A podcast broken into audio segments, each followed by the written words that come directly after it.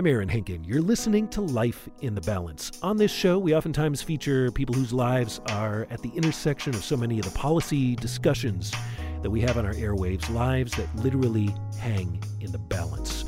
Today, we're focusing on folks who are confronting some of our most ingrained social and political issues head on through the power of art. Baltimore is known for its thriving arts scene. A lot of artists are actually serving a dual purpose, both as artists and healers, through aesthetic through aesthetic through aesthetic expression. They're quite literally restoring people and communities. The uh, painter Henri Matisse said, "Art takes courage."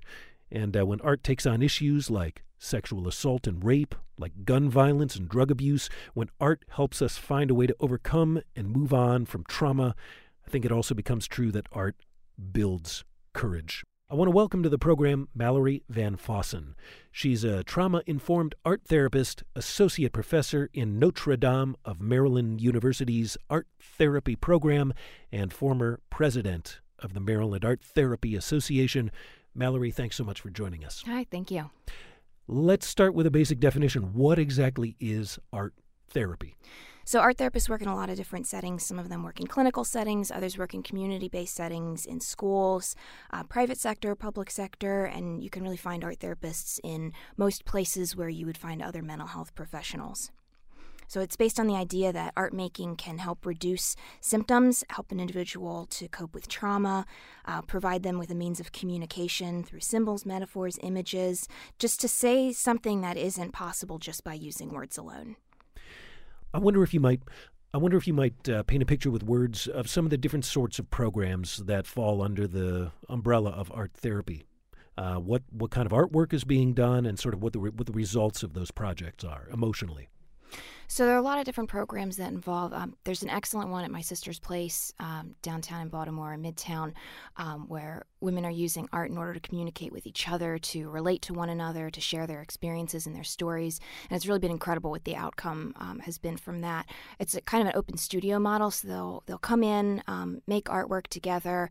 Um, sometimes they'll occasionally have art shows, and that really gives them a sense of belonging and a sense of community amongst each other and fitting in within the community as well in situations where they might feel as though um, d- feel disconnected from or feel like uh, maybe they they need they need something else in their lives in order to make meaning from their experiences. You mentioned that uh, you get some resistance from folks uh, to the idea of art therapy. What's the point of this? What am I going to get out of this? Uh, is there a general skepticism about uh, art as a a route to therapy? Uh, are there misconceptions about what it is, how it works, if it works? I think so. And even though the field has been around for about 50 years now, it's still relatively new as it's immersing itself um, kind of into the mainstream mental health treatment. A lot of times people will ask me if it's therapy for artists, which isn't really the case. Um, most often people think it's just for children too. Um, typically, as humans, we stop making artwork around the age of 11 or 12 if we don't receive positive reinforcement to continue. So when people pick up art materials, it'll kind of bring them back to that state of being a kid. And that's um, really been shown to work for folks across the lifespan. So it's not necessarily something that's just for children. The other one that's really timely right now is um, folks will think that oh coloring books coloring books are art therapy. Um, but that kind of takes away the therapeutic relationship that you have when actually sitting with and talking to a therapist. Um, although coloring books might help to impose structure or uh, decrease the person's blood pressure or allow them to um, feel centered it's not really going to resolve some of the issues that might be causing those symptoms in the first place. So it's important to make sure that you have that other component as well um, which which is created through the therapeutic relationship of having that person in front of you. That's interesting to think about. Yeah, the, the art is sort of the shoulder to shoulder activity that the two of you might be looking at and doing together that is sort of breaks the ice for or loosens up the relationship for that deeper conversation. Mm-hmm. Yeah, it's it's almost like a triangle because when you're speaking with a verbal therapist, it's just you uh, you two one on one. But when you have art making also that's imposed, you have this tertiary object or um, this process that kind of takes the pressure off, which can make it a lot less uh, feel a lot less intrusive or feel a lot less vulnerable in order to have this other thing that you can focus on instead of just having this one on one conversation and speaking out loud about things that might be incredibly difficult. What do you think it is about the artistic process, the process of creation, that makes it such a useful component in um, in psychological healing and well being? So we call art making a whole brain activity, and it really has to do with the neurobiology um, of what's actually happening behind the scenes. Because a lot of times it's easy to focus on um, making a thing and having that product, which can be engaging, it can be satisfying to create something, but we're really focused as art therapists on what's going on behind the scenes. So when you are making artwork using your whole brain, connecting the two hemispheres back together, um, making connections, those kinds of things can be healing because when someone experiences trauma, for example, um, as they're experiencing trauma, it shuts down that area in their brain called Broca's area that helps them to process and understand language. So, with these individuals, they're really not able to uh, find words for or explain the things that they've been through. So, what art making does is it bypasses that area in their brain, allowing them to find a language um, which can give them the ability to either share their stories, sometimes decades after traumas actually occurred. Um, and it can be a really important thing for people to be able to do that because, as we know with folks who've experienced trauma, the alarm bells can keep ringing and staying in that mode of fight or flight or freeze for, for a lo- quite a long time. Let me ask you were you were you an artist first or a therapist first? How did you find your way to this path? So most art therapists will say that they were artists first, and I think that that's really important because it shows that we will practice what we preach. That uh, most of us have come into the field because we understand the power of art making and how it can be helpful. So when uh, finding art therapy usually is this aha moment where most people will. Um, kind of realize like oh these th- this is a real thing this is a profession that people actually do um, and i think that having that understanding of how the art process can be um, healing and have an impact on people's lives is really imperative in order to go into a work where you're working with people who are vulnerable and who are in emotional pain. Before I let you go, let me give you a chance to sort of explain what the Maryland Art Therapy Association is and maybe uh, give advice to folks who maybe want to get connected with an art therapist. Like, how do you determine who might benefit from art therapy? I, I think anybody can benefit from art therapy, honestly. I think it starts with a willingness, but even sometimes not even that. I, I think art making really uh, affects people on a, on a primal level. Uh, the Maryland Art Therapy Association is a professional networking organization for art therapists in Maryland. There are about 140 art therapists in Maryland, and about half of them are involved uh, in Maryland Art Therapy Association, which we call MATA. And uh, through MATA, what we really work to do is bridge some of the gaps between professionals in the community and focus on expanding services. So, one of the milestone things that we did uh, in 2012 was that we created a state license so that we are able to um, have a clinical license on par with other therapists and other mental health professionals. And what that allows us to do is to do things like bill Medicaid, for example, which can reach people who don't necessarily have the resources or the income to be able to um, seek the treatment that they need. So, by doing things like that and working together, we can find new ways to expand services, to uh, find new locations for where we can work, um, and really bring that to people. Because I think in a lot of situations, um, people really when when people are reaching out and people are in pain they'll they'll try what they need to. So a lot of times art therapy isn't as obvious. People don't often think that art making could be the thing uh, for them to try. So trying to uh, find ways that we can uh, just expand what we do and spread the message is really the the um, role of the Maryland Art Therapy Association. And on their website, they have a Find an Art Therapist link um, to find someone in the state who uh, is licensed. That's the most important thing is that in order to call yourself an art therapist or in order to say you practice art therapy in Maryland, you have to have that clinical license, that LCPAT license. So make sure that the person that um, you're seeking is well trained. Because with the populations that we work with, people that are uh, incredibly vulnerable or in uh, distress, it's really important to make sure that you're well trained in order to handle that appropriately. Mallory Van Fossen is Associate Professor in Notre Dame of Maryland University's Art Therapy Program. And uh, Mallory, thank you so much for your insights. Thank you. It's been a pleasure. You're tuned to Life in the Balance. I'm Aaron Henkin. Today on the show, we're talking about the power of art in the process of healing. And joining us now by phone is Maryam Wajami, co producer of the documentary Charm City. Miriam, thanks for taking the time to talk with us. Thank you so much, Aaron. I'm happy to be here. Miriam, first off, congratulations on this film. It's been shown at the Tribeca Film Festival, AFI Docs, the Human Rights Watch Film Festival, and uh, last month at the Maryland Film Festival. For folks who have not seen it, what is uh, the story behind this documentary? What's it about? Uh, so, uh, thank you for that. Uh, Charm City is a documentary that examines what it really looks like to live or serve on the front lines of violence uh, in our city. And so, over the course of three years, we followed um, visionary uh, community leaders like Mr. C and Alex Long of Rose Street Community Center, um, and Mo Brown and Eric Winston and John Gregorio of the Baltimore Police Department, um, and then City Council President Brandon Scott, um, as they try to uh, grapple with and um, survive uh, on the front lines of violence in Baltimore. I want to talk about the impact that this film has on audiences, but first, let me just ask you to say a little more about yourself. You're on the phone with us from California today, but you are uh, from Baltimore. Yeah, let me let, let me ask you a bit about your childhood, your family, some of the formative experiences you had, and, and kind of how you started on your own artistic path. Great. Yeah. So I uh, grew up in Glen Burnie, Maryland, so just outside the city line.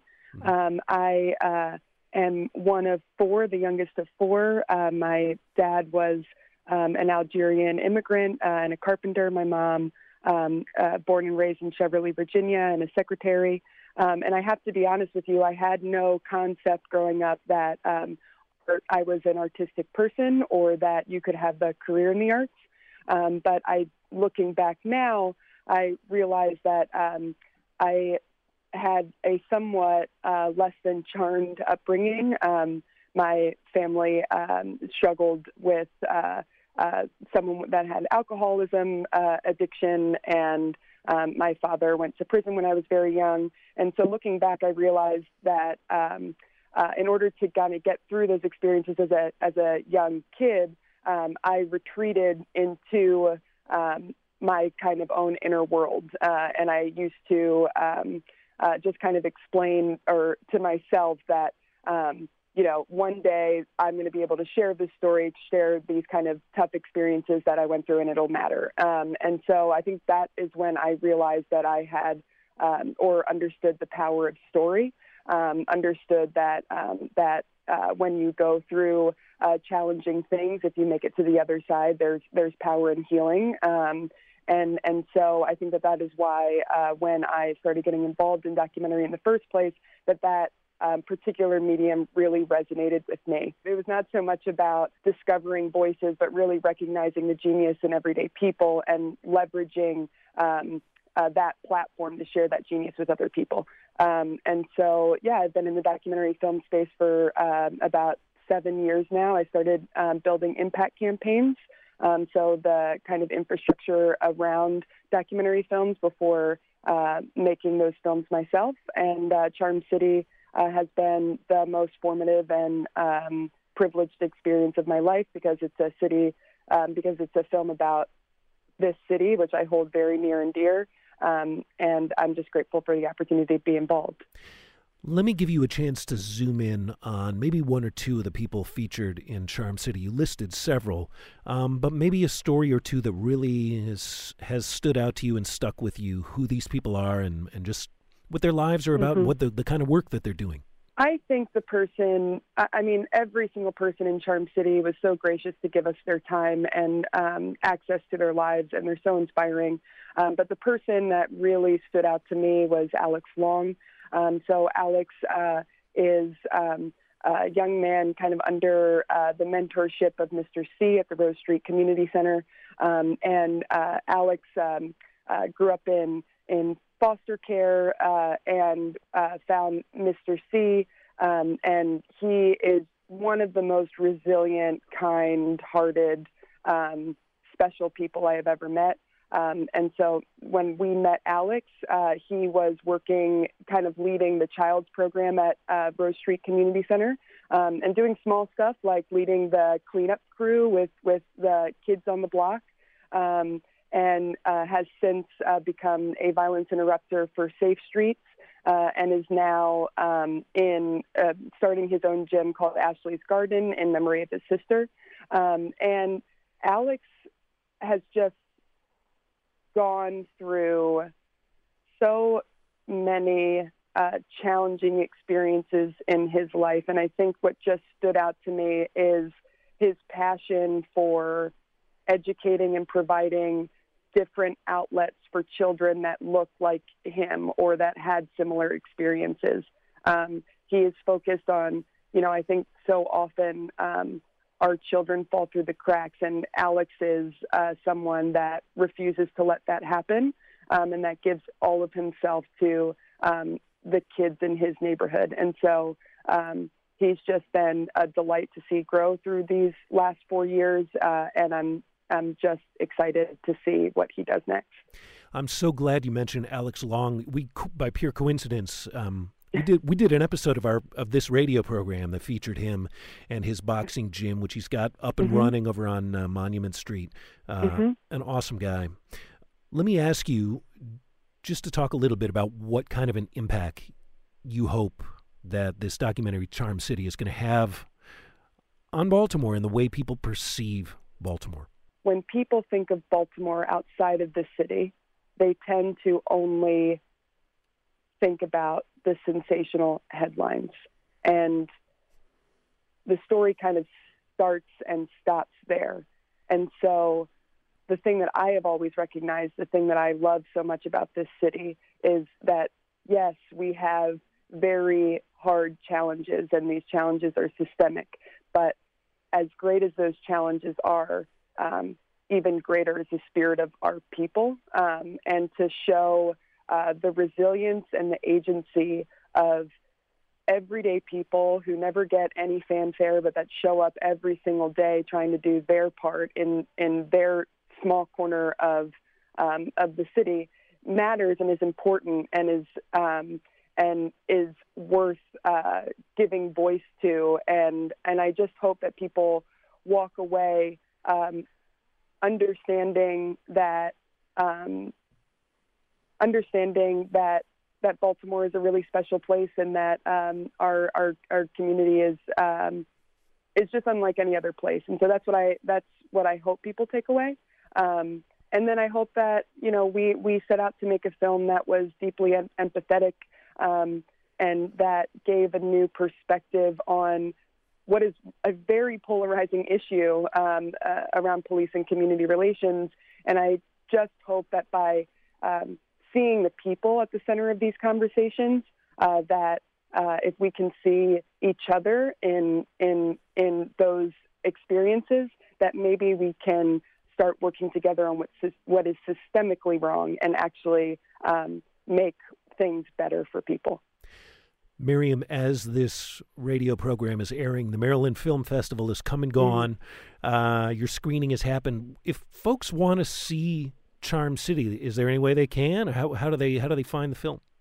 Yes, of course. Uh, Charm City is now streaming on Amazon, um, so you can you can watch it on Amazon. Uh, and then there are other screenings around the country uh, through Indie Pop Up Lens, where you can find information on that is pbs.org. Miriam Bouajemi is co producer of the documentary Charm City. Thanks and congratulations, Miriam. Keep up the good work. Thank you so much, Aaron. You're listening to Life in the Balance. I'm Aaron Henkin. Coming up, our conversation about the therapeutic power of art continues as we hear how victims of rape and sexual assault are finding healing and solidarity through a nationwide collective art project. We'll be right back. Welcome back to Life in the Balance. I'm Aaron Henkin. Today on the show, we've been discussing the powerful role of the arts as a tool for healing and connection. Joining us now is Charnel Covert. She is a community organizer and collective member at Force Upsetting Rape Culture, an artist activist collective whose goal is to upset the culture of rape and promote a culture of consent. Charnel is also an educator at Towson University, an artist, and a wounded healer. Force, by the way, designs communications campaigns to generate media attention and get millions of people talking. Charnel Covert, thank you so much for joining us. Thank you for having me. Talk to us about Force. How big is this collective? Who's involved? What kinds of projects are you guys working on? Force is an amazing artist activist collective uh, based in Baltimore. We like to think of ourselves as locally active, but nationally and internationally spread. And so for us, what that means is we're actually quite small. Our paid staff is only five members. Um, so, in some ways, we don't have the same large scale uh, staffing capacity as some other nonprofits, but we do use and are committed deeply to a collective decision making process um, by which we have an amazing leadership team of about 20 active folks and also an operations board, um, which gives us guidance for our vision and our work. And what we do is we um, started in 2010 we really were concerned with the lack of conversation that was taking place around rape culture, right? So there really wasn't a dialogue on what rape culture is, how it impacts folks, particularly the, the links between rape culture and other systems of oppression, such as white supremacy and capitalism, as it affects uh, particularly oppressed folks and people of color directly here in Baltimore and abroad. And at that time in 2010, this was, you know, pre Me Too, pre Time's Up, people really weren't having those dialogues. And so the artists who started the collective, uh, Hannah Brancato and Rebecca Nagle, um, were deeply interested in using their skills as artists, particularly visual arts, to create conversation. What is rape? What is consent? How do we get to it? Um, one of our most well known early campaigns was a spoof on the Pink Love Consent. I don't know if you're familiar with the uh, pink uh, panties by Victoria's Secret at that time. They had these really ambiguous messages about consent and very winky, cute, flirty ways to almost suggest that no means yes, right? Which is literally the opposite of what we believe to be consent. And so we created a campaign that was entitled Pink Loves Consent with a beautiful plus size black woman model from Baltimore. Um, it went viral people assumed that it was actually Victoria's Secret. And in doing so, we also created consent panties. So the for example, before panties would say um, no peeking, and then our panties said things like no means no or consent is sexy. Folks were interested in buying them, and then made an impact on going into the stores and saying, "Where are the consent panties?" Right? And Victoria's Secret is like, "We don't know what you're talking about." Um, so again, it created this from the ground up, a grassroots sort of upswell um, social media conversation, conversation um, on what actually happens when we create and shift from a culture where, particularly women's bodies, people who are oppressed bodies have been directly affected by every aspect of rape culture, which is inherently violent, which is inherently uh, dehumanizing, and how can we shift that conversation to center folks? So that's a little bit about what Force is about, and we're really, really excited to come here today to let folks know more about us. I want to talk with you more about some of your other projects. Sure. But first, tell us a little more about yourself, uh, your story, how you got involved with Force. Yeah, so it's so interesting because I'm a native Baltimorean, born and raised in Tubman City. I love my city. Um, I went away to school in New York. I left when I was 17 and stayed away for quite a bit for almost 11 years. Um, but I was raised in a community of organizers. I started my first real job was working with the Baltimore Algebra Project. Shout out to them, an amazing organization here in Baltimore City that is a Black youth-led organization concerned deeply with education, justice, and equity, um, and the and the idea that Black youth need the skills such as um, that are enabled through math, science, and technology to propel them into the competitive global market, and specifically um, the use of training young black folk from Baltimore to have knowledge based jobs. So we had, when I was around back in the day, kind of dated myself, um, we started the first math literacy workers who were actually certified educators through Baltimore City Public School System um, to teach math in a creative way using a specific pedagogy started by Dr. Robert Moses. And that work, I bring that up to say that that work really planted the seed for me to commit myself to a lifelong journey and career of, of social justice. um, along the way, I came to terms with myself and my own reality as a victim survivor. I use the term victim survivor, um, Aaron, because it speaks to an intersectional approach. Um, oftentimes, historically, particularly black women have not been a part of the conversations around survivorship historically. It wasn't until late into the 20th century, into the 1950s, that black women were even seen as rapeable by the law. Um, and so it's important for me and many others to speak to the fact that we did have a traumatic experience and are victims as well as survivors. So just wanted to put that in context. But realizing that I was a victim survivor of child molestation and then later as a, a young woman, um, date rape in college, um, the response that I received from the police and the hospital was difficult. And um, I I buried it for a very long time. I didn't talk about it. It took me nearly seven years to even admit that it happened. And when I did, um, I really was perplexed at the lack of centering of survivors' experiences, victim survivors' experiences within social justice work, right? I've been a part of um, organizations that did anti prison work. I've been a part of educations that centered youth.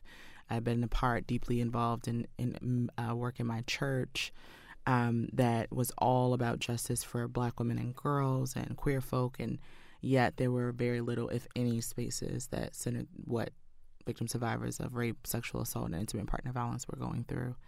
Fast forward to a good friend of mine, uh, Mia Musa, who's an awesome community organizer and artist here, entrepreneur in Baltimore. She got connected with Force, was doing some outreach for them, and she was like, Yo, you got to know about this organization. Have you heard of them? I'm like, yeah, I've heard of them. And the Monument Quilt which is um, the project that we'll be talking about today, she was supporting the work of Force to spread the word in Baltimore so that more people could make quilts and tell their stories.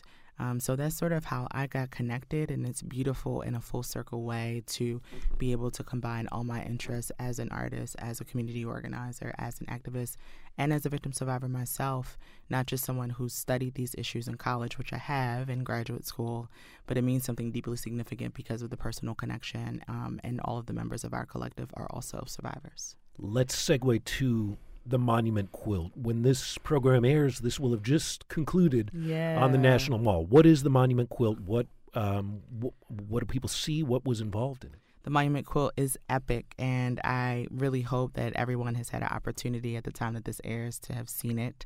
Um, the Monument Quilt started in 2013. It's been showed 49 times uh, on May 31st through June 2nd marks a super historic and historic moment for us because it's the last time that we'll be showing the quilt in public, but it is the first time that we'll be showing it in the nation's capital in the National Mall, which was an intentional organizing uh, moment for us to think about we need a space. We have spaces for war veterans, um, monuments for them as we should, and yet there is no public space or monument for victim survivors of sexual assault and intimate partner violence. So this actually marks the largest, and as far as we know, in the U.S., perhaps even globally, the only public monument for victim survivors of sexual assault and intimate partner violence. So, what does it look like? What and is, I mean, what do people see? It's incredible. You're looking at huge red squares. Each square is uniquely made. Um, the squares are about four by four, so very large, and then put together into big eight by eight blocks. There are over 3,000 stories over 800 8x8 blocks that fill about four football fields. Um, the quotes come together to spell out messages of solidarity, not alone in English and Espanol, not, no estás sol um, and folks get to actually walk through the quilts. It's a very sobering and reflective moment. And in addition to the quilts being on the actual mall, people will also get to experience um, amazing performances by victim survivors, conversations led by connected organizations such as the Names Project. Um, if you know anything about the AIDS quilt in the 80s, the Names Project is what directly inspired the Monument Quilt. Um, we're having a Black Baltimore Survives showcase, which is going to be fantastic. I had the pleasure of curating that with local um, Black uh, artists from Baltimore, mostly Black queer artists. Ebony and Morris, Unique Michael, Diesel MC, and Abdul Ali will be blessing the stage and centering the experiences of people of color and survivorship. It's deeply incredible, and we're really excited to have this moment. Talk to me about the sort of dual purpose that an art project like this can serve in the sense that it's promoting awareness on one hand, but on on the other hand, it's also doing something for everyone who's been involved in its creation. Talk about um, the folks who participated in creating this quilt. Um, what's it done for them and their own healing process? That's a great question. Um, I do think that there is a way, particularly in American culture, this is me wearing my, my sociologist hat, but I do think that there's a way in American culture that we expect people to process grief and trauma publicly. And that can be deeply, deeply harmful for victim survivors, particularly when we're still in the moment, even with the viral moments that we have in social media, such as Me Too and Time's Up. We are still in a moment where victim survivors are often not believed. And so, what we've consistently heard from feedback from Um, folks who have made quilts, in especially when they're able to come into our studio, come into our studio on 120 West North Avenue, come and visit us if you're in the Baltimore area.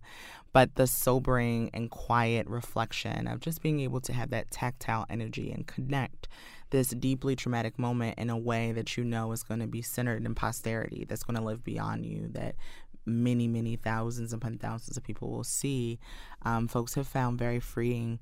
And I also want to say that the way that we've been able to collect so many squares is not just because we said, oh, we have this ambitious goal, it's because we've done deep community organizing work with Native and Indigenous communities throughout this country, with Black communities throughout this country, with trans communities throughout Baltimore City, um, organizations that are already doing existing work. And they then brought their people in and allowed them to make quilts. We've done work with organizations that do harm reduction in Baltimore, which we know is a huge issue in terms of, of drug trafficking, etc., um, sex trafficking organizations. So just a gambit of folks in different parts of their healing. I think that's the really exciting thing is that you don't have to be at any one state in your healing process to take an hour or th- or three days or three weeks. Some of them are deeply intricate, hand sewn, etc. Um, to tell your story, and folks really appreciate that, as do we. And you're seeing your story being witnessed by thousands of people. You're also seeing your story surrounded by thousands of other stories too. So there's Right. that sense Of again community. that you're you're you're not alone with your story. You're not alone. And another thing, Aaron, that folks will experience on May 31st through June 2nd will be that they will. We have an app that we've been working on, and so folks will literally be able to. They we have unique coding. This project is super detailed. Shanti Flag, shout out to her, who's our studio director and who's been leading the work on archiving the quilts. And so folks will actually be able to find their quilts. We have them mapped out in different zones. So you could go to zone 22. Let's say you made a quilt March 22nd, 2015, at a quilt workshop at the Reginald F. Lewis Museum. You'll be able to see all the other quilts that were made at the Reginald F. Lewis Museum, even if you didn't talk to those people. And that in and of itself is really powerful. It's a great way of building community. when this show airs, that uh, display of the quilt will have come and gone. But uh, as you say, um, the quilt lives on sort of uh, through the internet. And so let me just give you a chance to uh, help people figure out where to find um, access to to to you and to your work Yes. online. Yes, please follow us at upsetting underscore rape on Insta and upsetting rape on Facebook. You can follow us also at www.upsettingrapeculture.com. The quilts will be archived. and we are building currently many, many partnerships with some amazing museums, art spaces, universities, community centers, therapy offices. Um, and so we will be compiling a list on our website that folks can actually find the quotes. Um, and if you're interested, um, folks are interested in curating spaces and having a showcase where we can permanently display them and have the history of those quotes. We're deeply excited about that too. So let us know. You say this uh, display in D.C. is the last time the quilt will be sort of publicly on its display tour. Yeah. What's what's next? What have you guys got cooking right now? Yeah, so one of the uh, really exciting things about Force, again, is that we don't just use art for art's sake. We use art as a tool for healing, as a tool for transformation, and as a tool for true and deep change. And so, in that process, we are moving towards, particularly with a lot of the work that I've been doing, we have an amazing sister organization called Gather Together, which is a group of Baltimore based survivors. I invite anyone who's listening who identifies as a survivor, victim, or victim survivor of sexual assault or intimate partner violence, please stop by our studio. Uh, Force is open and we're there as a safe space, but Gather Together meets usually um, twice a month. We have monthly potlucks where folks just come together and break bread fellowship from survivor to survivor in a casual environment. We have a series called the Thrive um, Skill Series, where we invite local artists to reflect on their own healing processes and give a workshop on a specific skill that people can use to heal. Um, we're um, branching. We just started our first youth program, Youth Voices for Consent. E. Kadu, who's our amazing youth coordinator, and myself have been um, piloting that program. We are doing a lot of deep community organizing through the listening campaign that Gather Together started, um, that I've had the opportunity to spearhead. We've talked to over 130 people in Baltimore about their experiences with survivorship. And the truth is, Aaron, a lot of people think that the way that survivors and victim survivors want to identify is just that traumatic event. That couldn't be further from the truth. Folks are interested in developing a life, but also interested in connecting their experience to larger social justice movements and movements for change. And so, what we're hearing from survivors is that we need basic things we need housing, we need education. We're concerned about um, building an actual definition of consent in the state of Maryland such that someone else won't experience that. So, a lot of our work is going to look like a lot more local organizing still using art, but also responding to what we've heard from people in Baltimore over the last seven months. To be a good organizer and to be a good leader, you have to listen. And we are just taking lead from our community in what, what they need. So, really excited about a lot of the partnerships with Baltimore Harm Reduction, faith based communities, um, SWAPS, uh, Sex Workers Outreach Program, and our Decriminalizing Sex Work Connection. We deeply believe in intersectionality. It is imperative. You can't do this work without um, acknowledging the intersections of race, gender, and class, and doing that on a daily basis. So, if someone is listening right now who has been or who knows someone who's been a victim of sexual violence or is a survivor of sexual violence, and maybe is just at the beginning of their path of sort of coming to terms with that, what do you want that person to know? What do you want to say to that person right now? Well, first, um, I'm so sorry that that happened to you and to your loved one. It should never happen and it's not okay. Second, it's not your fault and we believe you. And third, um, we are excited to be a space that you can come to to get support. If you're in a moment of crises, we highly recommend contacting the National Assault Hotline um, for sexual assault. RAINN is a great resource that has 24 hour services. Listen, Force um, can't do everything. We don't offer therapy and those things, but we are connected in the community. We have great resources on our website, and um, we have folks who are willing to listen, and you can come in and create with us, hang with us, build with us. Um, and sometimes it helps to be able to put your context into your situation and this moment of trauma into a larger context, which many folks have found it feels empowering to be able to be seen as human again. And to be human is to truly be able to exercise your rights for liberation um, through creating these movements. So we welcome you to join us in any capacity that you feel welcome to. And if you need help and you can't think of anywhere else to call, shoot us an email at upsettingrapeculture.com and we will certainly do our best to support. Charnel Covert is community organizer and collective member at Force Upsetting Rape Culture. She's also an educator at Towson University, an artist, and a wounded healer. Charnel, thanks so much for taking the time to be with us. Thank you so much. Hey guys, coming into our studio if you want to volunteer, we would love to have you. And we're at 120 West North Avenue. Thank you, Aaron. You are listening to Life in the Balance, where this hour we're talking about the healing power of art. Coming up,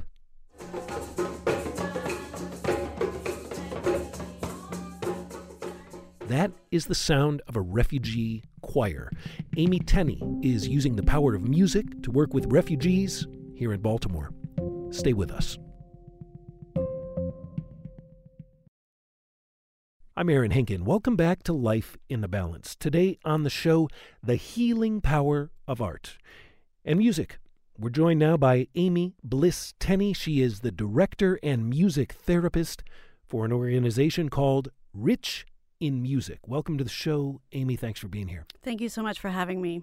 What is Rich in Music, and uh, what kind of work are you doing there? Rich in Music stands for Refugee Immigrant Connection and Healing in Music, and we work with refugees, immigrants, and other humanitarian um, immigrants in Baltimore and surrounding Maryland uh, using music therapy and other positive music experiences to help heal and provide community and support. We're going to hear a little more about what that experience is like. But first, let me just have you talk about uh, the background that you bring to this organization uh, as a music therapist and, as I understand it, also a refugee attorney. Yes, that's correct. I uh, practiced nonprofit uh, refugee and um, other legal aid law for about 17 years before changing careers and going back to school to become a music therapist. And um, once I studied music therapy, I kind of learned that I could continue to work with this population that I love so much of immigrants and refugees, and so found a way to merge the two. We learned a bit about the idea of uh, art therapy broadly uh, at the beginning of this program. I wonder if you might talk about music therapy uh, specifically, what it is and, and how it works. Absolutely. Um, music therapy is basically using music to reach non musical goals. Um, our our national organization is the American Music Therapy Association, which defines music therapy as the clinical and evidence based use of music interventions to accomplish individualized goals within a therapeutic relationship by a credentialed professional who has completed an improved music therapy program. So, what does that look like in practice? walk, what's an average day like for you? Oh, well, um, I'm not a typical music therapist in the sense that um, I primarily work with uh, refugees and immigrants. Um, but I work in a, a, number of different settings, such as uh, elementary schools. I also work with Asylee Women Enterprise, primarily with adults. Uh, we have a music therapy group and also a choir. And I've worked with a number of different uh, organizations, refugee and immigrant organizations in Baltimore. So I'm very mobile music therapist, and I travel around to the, the different needs in the community. Talk about the sorts of situations um, that these uh, refugees are in when they arrive here. Um, what kind of challenges are they facing uh, as they kind of resettle here in the U.S.? Um, what, what are some of the stories that, that come in and out of your, your choir? Sure. So, um, refugees are a little di- different than asylum seekers. Refugees come to the U.S. Al- already having uh, refugee status from the U.S. government, so they go through a formal uh, resettlement prof- process. Whereas asylum seekers and many other immigrants are coming to the U.S. Uh, more on their own and seeking status here. Uh, but both groups tend to uh, struggle with many of the same issues in terms of uh, language, um, transportation, the cost of living in this area. Um, asylum seekers may take a while to receive work authorization, and so um, they are not able to work for a while, which definitely adds to um, some of the difficulties. Um, so, in addition to the challenges of integrating into a new country, people are bringing um, much of the trauma and dislocation and other problems that they've had that uh, caused them to come to the U.S. and the United States. And so they have kind of a, a double whammy of, of things that they're dealing with. Let me ask you to paint a picture of the musical groups that you gather, uh, the choirs. Um, there's a there's one specific choir that is kind of like uh, your uh, your namesake choir, yeah? yes, uh, through Asylee Women Enterprise, I and uh, another music therapist, Sister Joelle McLaughlin, we co-lead a group called Hope Choir of Nations, hosted by Asylee Women Enterprise, and this is um, a choir that we meet weekly to uh, practice and rehearse, and we've had quite a number of performances lately, most recently at the Ethiopian Community Development uh, uh, Council uh, conference in Alexandria last week. How big is this choir, and where? Are, how many different countries are your choir members from? Um, those are both good questions. It is a, a somewhat um, changing landscape day to day, especially as people get work authorization and get jobs. We usually have around 12 to 15 people at performances. Um, I'm not sure how many countries are represented, maybe five to seven, something like that. Talk about the change that you see come over people's faces when they sing together. I mean, what is that experience doing for them? Considering their backstories and the, the kinds of trauma that they've experienced? Sure. So, both in the music therapy groups as well as in the choir, um, we really see that the coming together and being able to create something new, whether it's singing or playing drums, um, really adds to uh, building community and finding an outlet just for joyfulness, for stress relief, for um, building relationships that can be very healing and very supportive to each other. Um, and, you know, really a lot of joy comes out um, from the music making together. And I imagine relationships are built in the process as well. Absolutely. Yeah. You think about the idea of a community art project. You don't you don't realize that that's exactly what a choir is, isn't yes, it? Yes, absolutely. Yeah. There's I imagine there's a there's like a, uh, neurological benefit to making music, mm-hmm. but that benefit gets compounded when you're all doing it together toward a common purpose. Absolutely. What kind of music exactly uh, are you, is this choir performing? We perform a number of um, different types of music. Some is some sort of simple music um, that is written by uh, other music therapists called the Daughters of Harriet and uh, we sing things, some chants. Uh, we sing Lion Sleeps Tonight, which is now going to be popular again because of The Lion King coming out. and, um, and also some uh, songs that have come out of the music therapy experience, which are some Togolese songs, as we have a number of members from Togo. And those songs uh, involve dancing and usually pulling the audience in to participate. Um, so we have kind of a variety of different things. These choir members are navigating being in a new place mm-hmm. and everything that comes along with that. They're also, I guess, closing a chapter that was so traumatic in some way that it forced them to leave their home country. I mean, talk about sort of what you've learned from these choir members uh, about life, about resiliency, and maybe just sort of how that's changed you as a person? Well, absolutely. It's um, it's extremely humbling um, to to see these wonderful people who exhibit so much resiliency, as you say, um, so much hopefulness for the future, and um, just taking you know one putting one foot in front of the other day day by day, despite memories of some very difficult things, and as I said, the challenges of new living in a new place. So I think that we are always uh, those of us who are born in the U.S. are always inspired.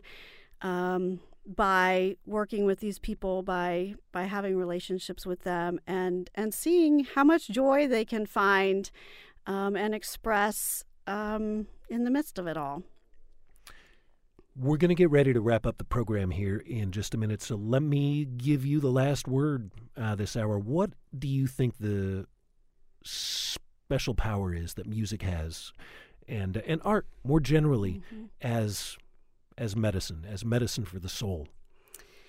That's that's a very profound question.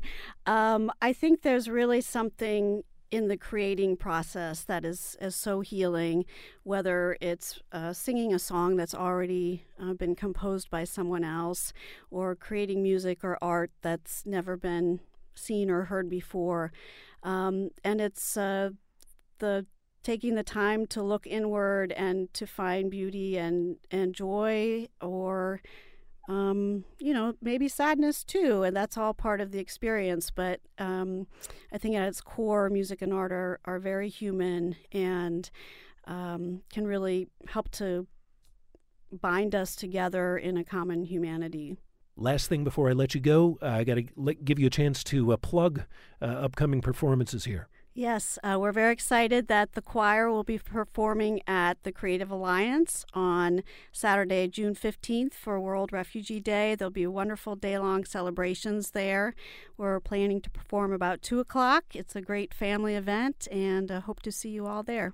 Amy Bliss Tenney is the director and music therapist for Rich in Music.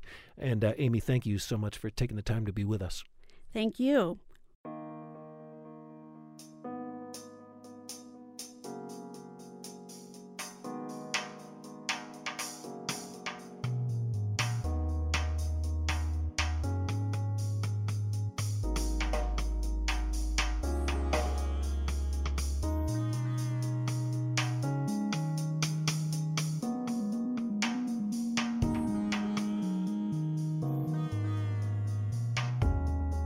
Life in the Balance is an original production of WYPR. The show airs the first Wednesday of the month at 1 p.m. and again at 9 p.m. The program is produced and edited by Katie Marquette, whose talent and poise I have admired and appreciated, and I want to wish her a fond farewell as she heads on to the next chapter of her life and career. You can learn more about the guests we spoke with today and listen to past episodes online at wypr.org slash life in the balance. For 88.1 WYPR, your NPR news station, I'm Aaron Henkin. Thanks for listening.